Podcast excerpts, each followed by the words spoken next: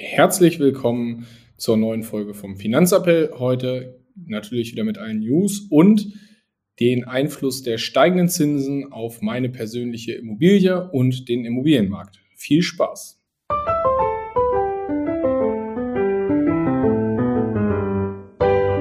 Finanzappell. Beratung on Demand.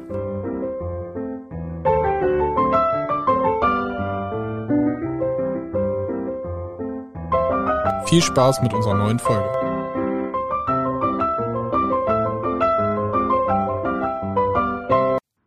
Moin, moin. Hi Moritz. Na, wie geht's, wie steht's? Wieder fit. Soweit wieder fit. Alles bestens. Das ist sehr schön. Was war denn dein Highlight der Woche? Mein Highlight der Woche. Ich war am Wochenende das erste Mal äh, Skifahren im Snowdome. Oh, und? Ja, ich lebe noch. Ich sitze ja hier. Ja, ich äh, sehe ich, ich, ich seh deinen Körper, aber ich weiß nicht, ob du noch Beine hast. ja, genau. Äh, die Beine sind noch dran. Keine Verletzung, keine großen Stürze. Alles bestens. Quasi Felix Neureuter. Oh, oh. Große Töne. Bin gespannt. Das direkt verpflichtet werden eigentlich ähm, für, für, für einen Skiverein. Aber naja, mal ich für alles Zeit. Gut, ja. lassen wir so stehen, lassen wir so stehen. Hast du auch ein Highlight der Woche? Also das kann man ja kaum toppen, aber. Ja, tatsächlich, ich war dieses äh, jetzt das erste Mal auf dem Weihnachtsmarkt. War schön. War gefühlt aber auch arschkalt, aber war ganz nett. Und war ich am Samstag danach auch noch. Ich finde es tatsächlich angenehm. Ich weiß jetzt nicht, wie es bei dir war, wie voll der Weihnachtsmarkt war, aber als ich jetzt unter der Woche war, es war schön leer. Ich hasse das ja, wenn man sich so durch die Menschenmassen durchwühlen muss und ja, acht Stunden wartet, bis man irgendwas kriegt zu essen und zu trinken. Also auch ein guten, gutes Zeichen für die, für die Wirtschaft. Die Betreiber der Stände freuen sich bestimmt auch total, wenn der Weihnachtsmarkt total leer ist. Ja, unter der Woche. Ich weiß nicht, wie es am Wochenende war bei dir. Das habe ich ja gefragt. Ja. Äh, Samstag, ja, war, war was los. Also jetzt aber nicht proppevoll, aber Hildesheim ist meistens nicht so, dass man nicht mehr sich nicht mehr bewegen kann, sondern eigentlich ganz angenehm. Gut, starten wir rein, würde ich sagen, oder? Jo, leg los mit den Memes. Was hast du mitgebracht? Ja, heute ganz frisch gesehen, ähm, die, die Partei, also die Satirepartei, äh, fordert mit dem neuen Wahlplakat äh, Dönerpreisbremse jetzt. fand, ich, fand ich sehr gut. Hatten wir letztes Mal berichtet, dass, glaube ich, der erste Döner in Frankfurt über 10 Euro kostet. Also langsam sollte man nochmal überlegen, wie man bei der nächsten Wahl wählt. Die Partei ist scheinbar mittlerweile eine Alternative. Jetzt müssen wir unseren Disclaimer noch machen, das ist keine, keine politische Meinungsbildung, sondern nur Satire oder so. Ja. ja. Ähm, dann noch ganz witzig, äh, News zu Sam Bankman-Fried, äh, unseren FTX-Kryptobörsengründer, äh, der ja in äh, Ungnade gefallen ist. Der hat sich jetzt einen Anwalt genommen mh, hm, und reiht sich da in ja, bekannten Namen ein. Also der Anwalt hat schon ähm, El Chapo bestreut, also ein äh, Drogenboss. Und der Name hat mir nichts gesagt, habe ich dann aber nachgeguckt. Äh, Ghislaine Maxwell ist eine britische äh, Unternehmerin, die im Epstein-Skandal auch äh, schuldig gesprochen wurde. Also gefühlt ist die Wahl des Anwalts ein Schuldeingeständnis. Vielleicht haben auch seine Eltern für ihn entschieden, du nimmst diesen Anwalt, aber ich weiß es nicht. Fand ich witzig. Gab es so, gab's so ein Meme zu, wie dann die drei so ein Schwert auf so einen Stein legen, wie die Ritter von hier der Tafelrunde bei King Arthur. Oh Mann, ey. Fand ich sehr gut. Und, äh, also nicht, dass wir jetzt äh, irgendwie äh, Wirtschaftskriminalität oder äh, Kundengelder verzocken mit äh, Vergewaltigung äh, gleichstellen wollen, aber es war lustig. Ja, da, da muss man doch nochmal unterscheiden. Da muss man doch nochmal unterscheiden.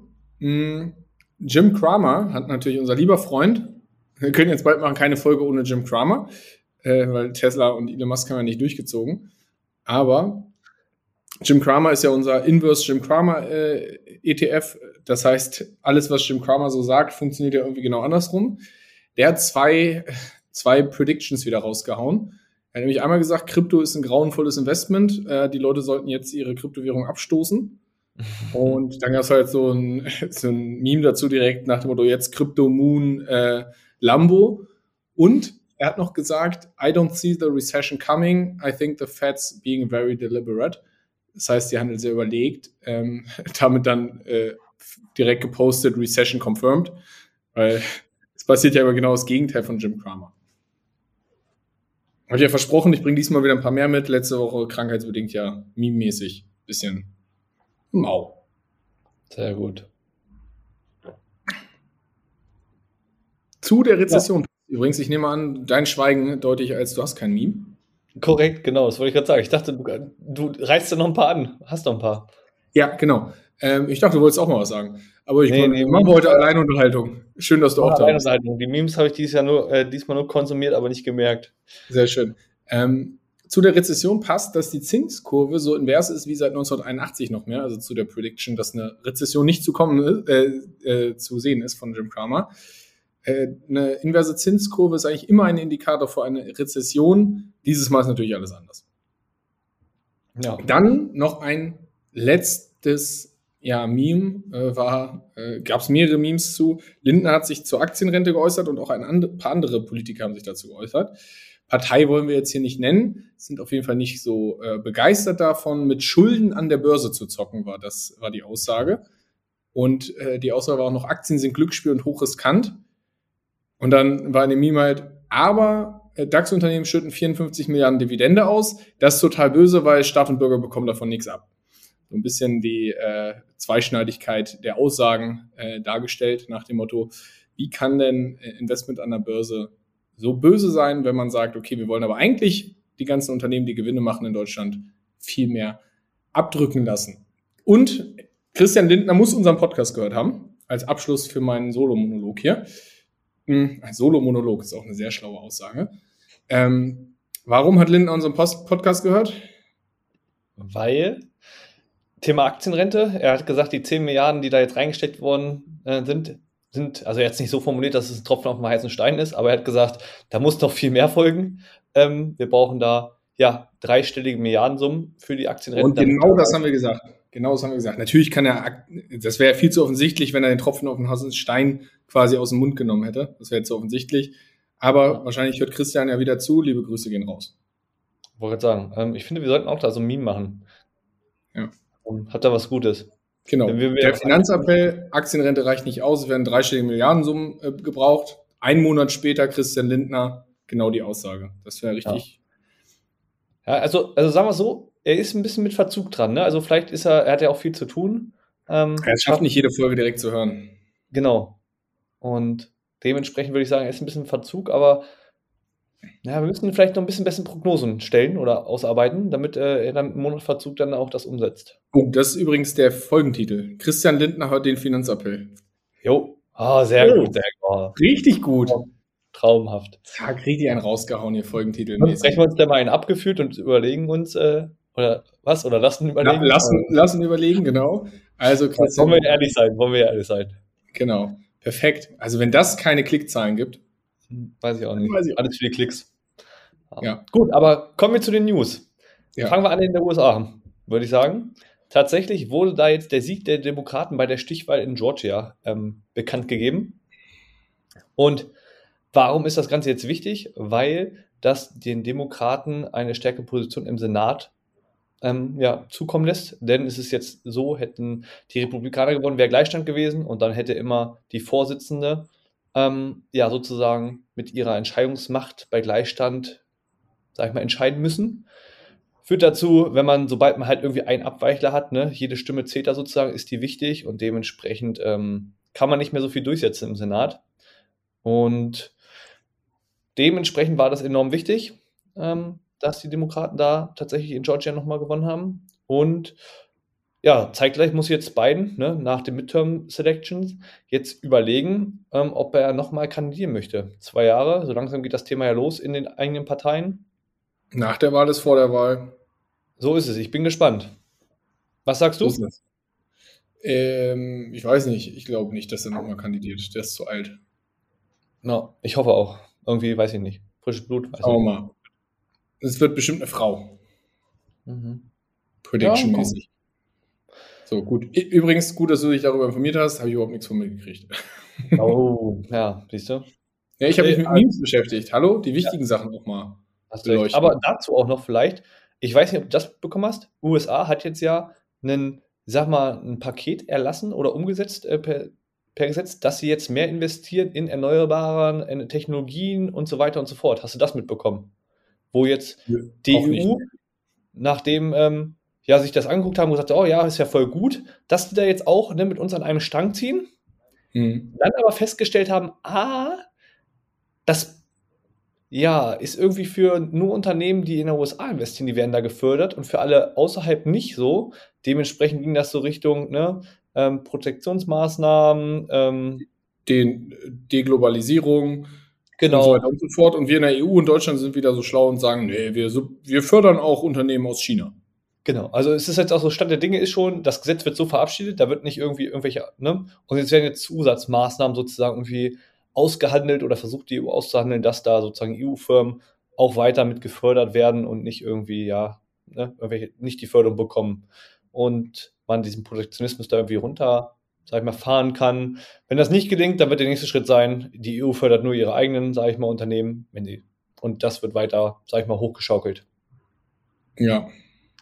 Ja, spannend, spannend. Ich glaube, da wird noch einiges kommen, so mit der Aufteilung der Wirtschaft in der Welt wird noch einiges weiter folgen in den nächsten Monaten und Jahren. Auf jeden Fall.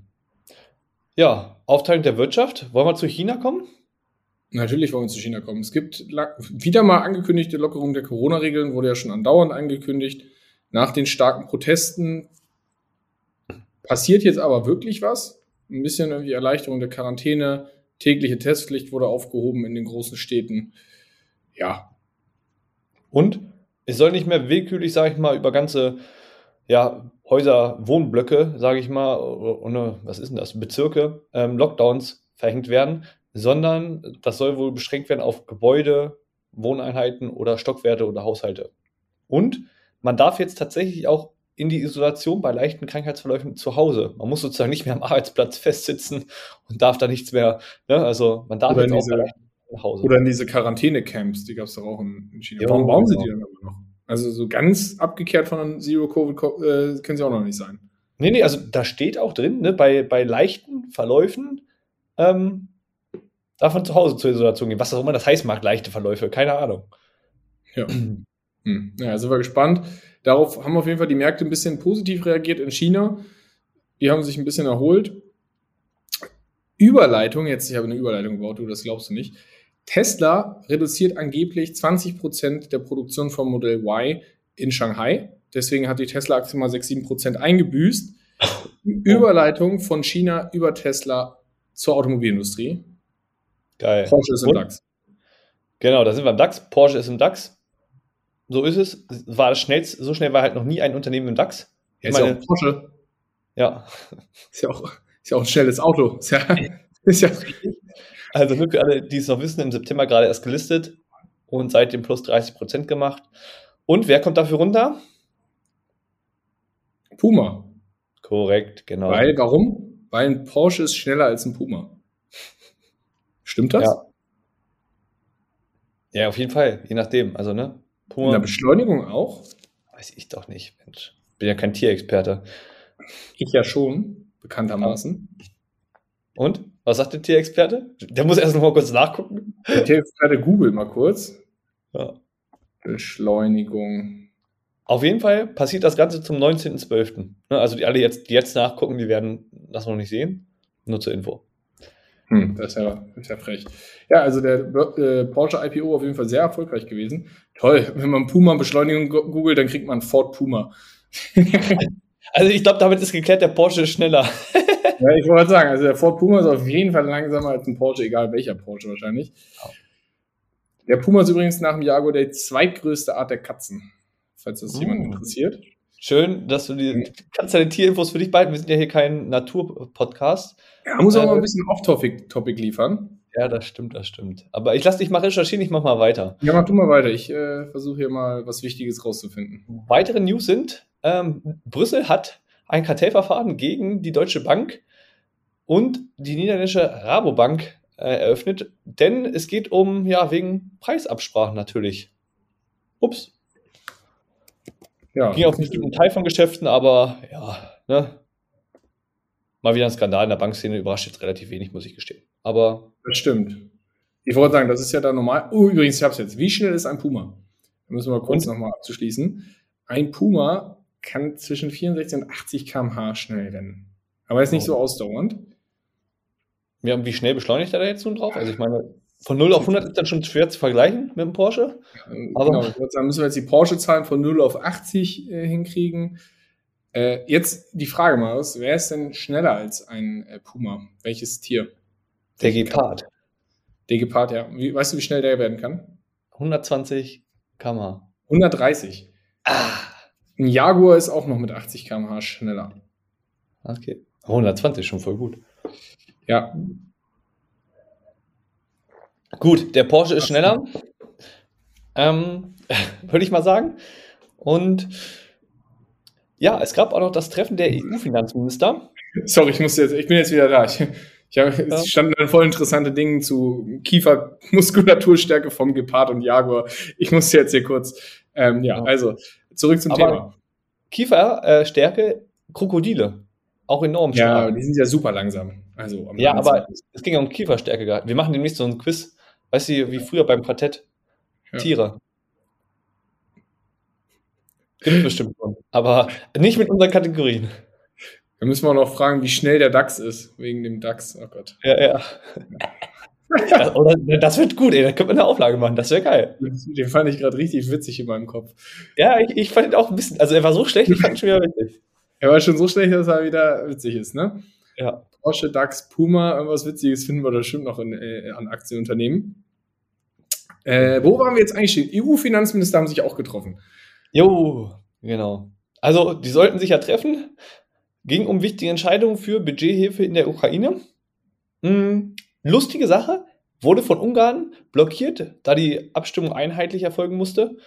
Ähm, und Ungarn hat gesagt, ja, nee, machen wir nicht, denn es gab noch so zwei andere Punkte auf der Tagesordnung. Da ging es darum, dass das Budget aus dem Corona-Wiederaufbaufonds und ähm, aus dem Kohäsionsfonds zu, sollte der ja, sollte Ungarn ausgeschüttet werden. Allerdings, ja, haben die zu geringe Korruptionsbekämpfungsmaßnahmen sozusagen umgesetzt.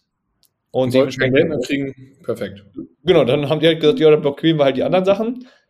Lustigerweise kamen danach so Aussagen von den einigen Finanzministern nach dem Motto, ja, zu dem Stichtag, wo das damals ausgewertet wurde, seitdem hat ja Ungarn noch weitere Maßnahmen umgesetzt, die waren noch nicht alle berücksichtigt, die aktuelle Auswertung kommt demnächst. Überraschung, die wollen das Geld für die Ukraine auf jeden Fall durchsetzen. Ähm, da wird dann vielleicht mal darüber weggesehen, dass in der Ukraine, äh, in Ungarn noch nichts passiert ist. Könnte ich mir vorstellen. Das hört sich doch super an. Ja, ist ja logisch. Wenn von einem selber was blockiert, dann blockiert das anderes, damit mir auch nichts gestrichen wird. Sehr gut. Übrigens, eine äh, ne, ne Idee für diese Folge eben noch, mir schwirrt das immer noch im Kopf rum. Wir könnten ja. äh, vergleichen, äh, wenn man ein Portfolio baut mit Börsentiteln, die irgendwas mit Tieren zu tun haben. Oh, ja. Spannend. Wie das gegen den MSCI World läuft, so Puma, Porsche, ähm, dann könnte ich mir Lacoste noch vorstellen mit dem Krokodil. Der DAX muss aber auch anteilig mit berücksichtigt sein, ne? Der DAX wird anteilig als ein Unternehmen mit äh, berücksichtigt, ja. als, äh, also das wäre mal witzig. Ich glaube, das sieht schlecht aus. Also ich meine, ja, wird schwierig, glaube ich. Aber ja, es, ja wir, ba wir basteln da mal was. Das mal, das, das, Tier, das Tierinvestment. Ja. Ist dann wie der, der, der Affe, der an der Börse wirft, ist ja auch schon mal besser als der DAX. Also, ja gut, mit Porsche und Puma natürlich eine Doppelgewichtung im DAX. Das natürlich ja. Aber das ist dann das äh, Tierinvestment äh, für, für tierische Rendite. Ja, tierische, wir haben das Marketing schon geschrieben. Tierische ja. Rendite. Mit oh, äh, richtig viel Marketing können wir. Ja. ja. Gut. Du hast Bock auf tierische Rendite. wir machen so Reels dann auch auf Instagram. Jo, genau. Ach ja. ja muss auch Spaß haben dürfen, ne? Wild so. Invest. Perfekt. JP Morgan hat eine Prognose rausgebracht, um mal wieder seriös zu werden. Ja. Mhm. Irgendwie gut, hier ist nicht, dass äh, wir so gut durch diese Folge kommen. Äh, JP Morgan hat eine Prognose ausgehauen, die zu der Einschätzung von Jim Cramer äh, nicht so, äh, ja, eigentlich schon passen oder auch nicht. Auf jeden Fall haben sie gesagt, die Langfristaussichten für Investoren waren noch nie so gut ähm, wie jetzt, also seit zehn Jahren. In den letzten zehn Jahren waren die Aussichten, auch schön, irgendwie schlecht formuliert. In den letzten zehn Jahren waren die Aussichten langfristig gesehen für Investoren an der Börse noch nie so gut. Ja. Warum? ja. Weil wir haben natürlich gerade ein bisschen kriselnde Zeiten und das Thema ist, wenn man es auswertet und guckt, wenn ich mit einem Investment starte an der Börse, breit gestreut natürlich, und es ist eine Boomphase und ich starte damit mit Sparplänen ganz normal zu investieren, mache ich im Schnitt ungefähr so die Rendite, die Durchschnittsrendite halt vom, von dem Indiz oder worein auch immer ich investiere. Starte ich aber äh, in Zeiten, wo es eher schlechter läuft, wie jetzt gerade oder vielleicht in den nächsten Jahren, dann mache ich persönlich eine viel höhere Zinsrendite als der Durchschnitt. Und deswegen ist es total schlau, jetzt mit Investment zu starten. Weil entweder wird es jetzt ein bisschen schwieriger, dann habe ich diese persönliche Überrendite, oder ich starte halt und profitiere davon, dass es äh, einfach jetzt wieder langsam hochgeht. So ist es, dass dieses antizyklische Investieren gefühlt, ne? Also genau, das ist dieses antizyklische, das heißt jetzt keine Angst haben, sondern sich jetzt Gedanken machen und sich dazu informieren und Rat zu holen, macht auf jeden Fall Sinn. Jetzt habe ich eine Quizfrage für dich, Marius. Hm. Äh, ja, kannst du auch sehen, ich habe die Frage nicht beantwortet in den Notizen. Auf welche Aktie setzen sowohl Warren Buffett als auch Bill Gates? Hm. Apple? Äh. Coca-Cola? Äh. Ja, keine Ahnung, sag an. Ketchup. Ach, Heinz. Ah, ja. Heinz, Kraft Heinz ja. ist die Aktie, die beide im Portfolio haben, ähm, einerseits schon länger halten und andererseits nochmal nachgekauft haben als Schutz vor der Rezession, weil das sehr solides Unternehmen ist mit sehr soliden Umsätzen und Renditen, haben das sowohl Warren Buffett als auch Bill Gates im Unternehmen. Und alle denken sich so, Ketchup, langweilig. Nee, total riesen. Äh, richtig interessantes Investment. Fand ich äh, einen witzigen Fun Fact. Ja, über, über das Jahr gesehen, Year to Year, plus 6%. Also seit Anfang des Jahres plus 5,8%. Ja. Jahresverlauf letztes Jahr plus 15. Oh, ja, sehr solide, würde ich sagen. Ja, aber, ne, langer Horizont, vergangene fünf Jahre, minus 50. Ja, die haben jetzt ja auch erst eingekauft. Ja, ich weiß, ich sage ja so, ne, das ist ja, das Thema, es dreht sich ja ein bisschen was im Sektor. So ist das. Spannend. Spannend. Perfekt. Ja, also wir haben ja irgendwie gesagt, wir wollen heute über Immobilien reden. Müssen wir auch langsam ich sagen, Genau, kommen wir zur letzten News zum Immobilienmarkt. Es ist so, gab es gerade, wurde befragt, habe ich in der FAZ, glaube ich, gelesen. Ähm, und zwar wurde Reuter, das ist der Verbandspräsident der DZ Hüb, befragt. Und er sagt halt, dass ähm, aktuell ist zu sehen, dass die Immobilienpreise am Markt tatsächlich das erste Mal zurückgehen. Im Vergleich zum Vorquartal um 1%. Und er sagt aber halt auch, es ist jetzt nicht irgendwie ein Einbruch zu erwarten, denn das hatten wir das letzte Mal in den Krisenzeiten auch nicht. Und der Bedarf am Wohnraum in Deutschland bleibt weiterhin hoch. Wir haben das ja, glaube ich, schon in den letzten Phasen schon mal angekündigt, nach dem Motto, wie viele Wohnungen werden eigentlich jedes Jahr als Ziel ausgerufen und sollen neu gebaut werden und wie viele werden tatsächlich gebaut. Ähm, da ist immer eine große Differenz drin. Also Deutschland hat dieses Ziel noch nicht einmal erreicht. Aber es ist so, er sagt, es kann halt auch nochmal zurückgang so zwischen 15 bis 25 Prozent kommen. Aber wenn man sich die Preis, das Preisniveau anguckt, dann ist es so, selbst beim Rückgang um der Preis um 20 Prozent wären wir halt auf dem Niveau von 2020. Also ist noch. Geht noch. Ist in Ordnung. Geht noch. Ist auf jeden Fall ein bisschen Luft. Was auch relativ logisch ist oder ziemlich, ähm, ja, finde ich nachvollziehbar ist, wenn bei aktuellen Finanzierungsraten, da kommen wir jetzt ja, sage ich mal, als nächstes zu. Wie viel kann ich mir aktuell eigentlich noch leisten bei den erhöhten Zinsen im Vergleich zu vorher? Genau, was hat sich da eigentlich geändert und wie sieht das Ganze aus? Jetzt will ich noch ganz kurz hier live einmal kurz was auswerten. Weil du hast gesagt, beim Rückgang von dem jetzigen Stand hm. auf um 20 bis 25 Prozent, ne? dann sind wir auf einem ja, 15 Niveau bis 25 wurde gesagt. Und er hat gesagt, 20 Prozent wären das Niveau von 2020. So, 20 Prozent. Das ist übrigens ich vergleiche das gerade jetzt mit äh, dem DAX vom Niveau her aktuell. Ja, das ist ja interessant. Die Immobilienpreise, wenn die 20% einsacken und der DAX auch 20% einbricht, dann sind wir auch da auf einem Niveau von 2020. Ja. Okay. Passt wahrscheinlich gut. Ja, niedriges Niveau 2020, aber ist sehr ähnlich. Mhm. Na, gucken wir mal, was passiert. Ja, das heißt, äh, das Drawdown ist auf jeden Fall erstmal ähnlich. Ich möchte Äh, daraus sozusagen herleiten, dass der DAX ähnliches Potenzial hat. ich will daraus herleiten, das will ich nicht daraus herleiten, das ist aber eine Korrelation und ich glaube, dass wir, also das ist aber auch dann so eine, dann sind wir wieder an der, Zwö- also wenn wir jetzt nochmal so 20% fallen, sind wir wieder um die äh, 11.800 Punkte, wo wir so mal schon mal waren, 11.900 Punkte, da waren wir ja so im äh, September diesen Jahres. Mm, Das heißt, 20% Luft nach unten hat der DAX auf jeden Fall noch. Ich glaube, im, im Maximum so irgendwie sowas, vielleicht 28%. Jetzt nochmal fallen so auf 10.400. Du meinst, also, es geht noch mal ein bisschen runter. Das ist die maximale, also das ist so die Spannweite, die ich nach unten sehen kann. Weil wenn ich mir angucke, dass wir aktuell im DAX vom All-Time-High stehen wir aktuell bei minus 12 Prozent. Das Vor ein paar so Tagen standen wir bei minus 10 Prozent. So, wenn ich mir das mit der wirtschaftlichen Lage, wir haben Krieg vor der Haustür, wir haben irgendwie dieses Energiethema immer noch, wir haben ganz viel aufzuholen. Weiß ich nicht, sehe ich das irgendwie noch kritisch? Wir haben immer mehr Protektionsmaßnahmen, USA, China, Jeder guckt mehr auf sich. Finde ich das etwas euphorisch von, von der Börse zu sagen, wir sind nur 10% schlechter als der höchste Kurs. Da sehe ich im, ja, im Markt eigentlich aktuell mehr. Und wenn man sich mir das vergleicht mit dem S&P 500, da sind wir aktuell so 19% unter Alltime High. Mm, Das heißt, auch der DAX steht, der ist natürlich davor nicht so gut gelaufen, aber er steht auch da besser da als der US-Index. Weiß ich nicht. Finde ich. Ja, gucken wir mal. Aber Ich- würde sagen, kommen wir erstmal wieder zurück zum Thema Immobilien. Darum soll es ja Ja, heute ich gehen. irgendwie schweife ich heute schnell ab. Ähm, naja.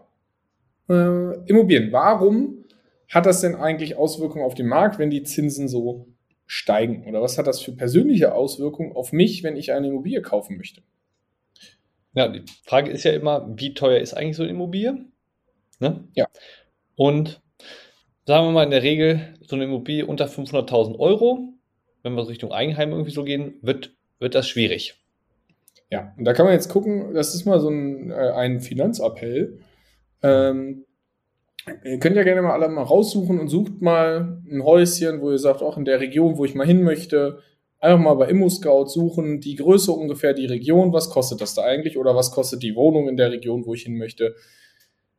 Und irgendwas unter 500.000 findet man da eigentlich nicht, wenn man sagt, man will irgendwie für zwei bis vier Personen irgendwas finden. Entweder zwei, drei Personen eine Wohnung in der Stadt, äh, in Hannover oder so, und, oder halt ein kleines Häuschen auf dem Dorf. Dann ist unter 500.000 schon quasi unmöglich. Ja, sehe ich ähnlich. Und äh, die Sache, wenn ich sage, okay, wie viel Immobilie kann ich mir denn leisten? Nehmen wir mal diese 500.000 Euro. Dann sagen wir, okay, die Belastung für 500.000 Euro, gehen wir mal ein Jahr zurück. Da habe ich vielleicht so für 1% Zins finanziert. Oder konnte ich finanzieren. Vielleicht ein bisschen mehr, egal. Wir nehmen jetzt 1%, ist einfach zu rechnen. Vielleicht ist es auch zwei Jahre zurück.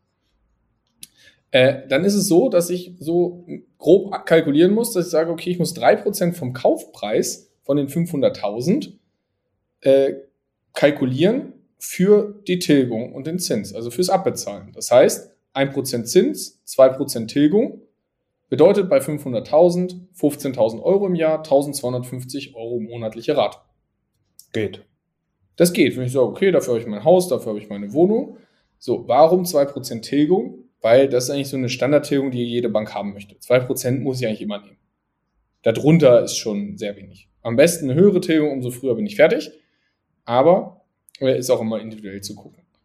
Das heißt, das konnten sich eigentlich die meisten leisten, weil ein normaler Haushalt mit einem Kind, Doppelverdiener oder anderthalbverdiener, haben so knapp 1500 Euro für eine Finanzierung zur Verfügung. Das matcht irgendwie. Wie verändert sich denn dieses Rechenbeispiel, wenn ich statt 1% Zins jetzt gerade für, ja, hört sich jetzt krass an, aber für 4% finanzieren muss, was aktuell so Phase ist? Ich wollte sagen, 3,5 bis 4 Prozent auf jeden Fall. Ja, dreieinhalb ist, glaube ich, schon schwer zu finden. Ja, glaube ich auch. Ja, bedeutet 6 Prozent. Kann ihr mal rechnen. Macht dann schnell, also ne, verdoppelt. Wir hatten vorher 15.000 Euro jährliche Belastung, macht 30.000 Euro jährliche Belastung dann. bedeutet eine monatliche Rate von 2500 Euro. Ups. Hm. Das ist schon äh, schwieriger. Wenn wir jetzt eben gesagt haben, so ein Haushalt hat 1500 Euro zur Finanzierung zur Verfügung und die müssten 2500, ist das ein Thema. Dann ja. ist ja logisch, der Zins steigt gerade aktuell eher. Wir haben eben gesagt, unter 2% Tilgung wird eigentlich schwer. Also da sind die Variablen nicht. Also muss sich ja tendenziell der Kaufpreis verändern. Deswegen ist es logisch, dass die Nachfrage nach Immobilien zu den aktuellen Preisen runtergeht, weil die Leute sich die Immobilie zu den Preisen, wie sie gerade drinstehen, mit dem Zinsniveau einfach nicht mehr leisten können. Das heißt, dieser Einbruch von 20, 25 Prozent, äh, der da vorhergesagt war, ist relativ logisch. Und natürlich muss man unterscheiden zwischen Einfamilienhäuser und Wohnungen in Ballungszentren. Aber das ist auf jeden Fall ein Thema. Genau. Und jetzt ja die Frage, ich hatte nämlich einen Zeitungsartikel gelesen, aus der Traum vom Eigenheim. Rückung, Rückgang bei Grundstückskäufen und Immobilienkäufen. Äh, der Bausparvertrag lebt, äh, erlebt ein Comeback. Oh, oh ja, oh, das habe ich auch gelesen. Schmerz ja, drin. Jetzt ist ja die Sache, okay, wir wollen jetzt nicht hier ewig drauf eingehen und ganz tief reingehen, aber grundsätzlich beim Bausparvertrag spare ich grundsätzlich ja an zu einem ganz, ganz niedrigen oder gehen wir einfach mal äh, vertrieblich auf zu keinem Zins, zu keinem Sparzins quasi, aktuell bei neuen Bausparverträgen und sichere mir einen Zins für die Darlehensphase. Und äh, finanziere so, finanziere dann in Zukunft, wenn der Zuteilungstarif ist, mein Haus. Die andere Alternative, wie ich ja äh, für eine Immobilie sparen kann, ist, ich investiere jetzt irgendwie verzinst mein Geld, baue mir damit mehr Kapital auf als ohne Zins, muss dann einen geringeren Kredit nehmen und mache das Ganze dann über ein sogenanntes Annuitätendarlehen. Genau. Das heißt, was ist ein Annuitätendarlehen? Das heißt, am Anfang meine Belastung bleibt eigentlich immer gleich. Also ich würde dann beispielsweise bei diesem Beispiel mit 4% Zins und 2% Tilgung immer 2500 Euro zahlen. Monatlich. Davon ja. würden 4% genommen werden, um die Zinsen zu bezahlen, 2% für die Tilgung. Wenn ich die erste Rate bezahlt habe, dann geht meine Schuld ja von 500.000 Euro, gehen ja 2.500 Euro nicht runter, sondern zwei, ne? Äh, Im Endeffekt wird der Teil der Tilgung runtergenommen und ich könnte im nächsten Monat mehr tilgen als im Monat davor. Ja, ist logisch. meine Schulden geringer sind, weil ich weniger Zins darauf zahle. Das heißt, die Schuldenlast wird immer geringer. Weil, wenn ich das mit einem Bausparvertrag mache, dann wird sie erst geringer, wenn der zuteilungsreif ist. Das ist grundsätzlich das Thema Annuitätendarlehen. Jetzt ja noch die Frage, was spielt denn neben Zins- und Tilgungsbelastung noch bei einer Immobilie eine große Rolle? Ist ja das Thema, okay, wie viel Eigenkapital habe ich denn vielleicht schon auf der hohen Kante liegen? Jo, das ist eine sehr gute Frage, denn wie viel benötige ich denn ungefähr an Eigenkapital, wenn ich eine Immobilie von 500.000 Euro finanziere? Na, ich sag mal so, die Nebenkosten muss ich finanzieren.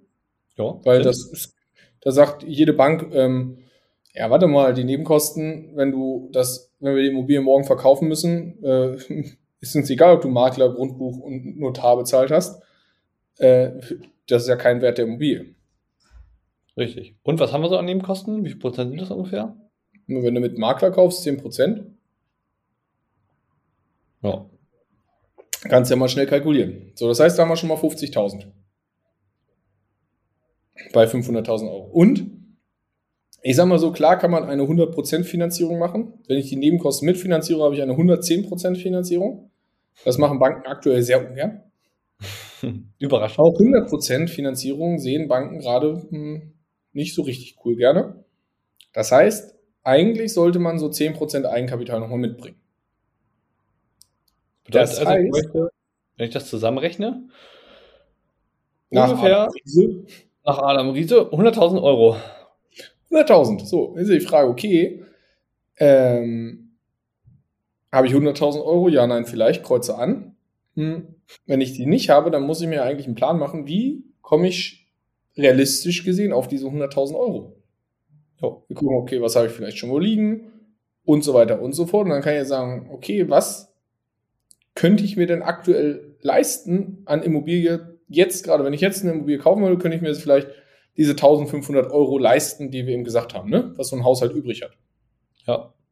Ist ja die Frage, okay, wie kann man denn cool auf diese 100.000 Euro kommen? Da kann ja mal sagen, okay, ähm, was ist denn, wenn wir sagen, okay, ich kann mir 1500 leisten, aber die wenigsten werden ja 1500 Euro Miete zahlen. Also zahlst du 1500 Euro Miete? Nee, wäre ja schon doof. Ja, so. Ich sage, okay, dann kann ich ja die Differenz, wenn ich beispielsweise 1000 Euro Miete zahle, kann ich ja die Differenz davon nehmen und ansparen.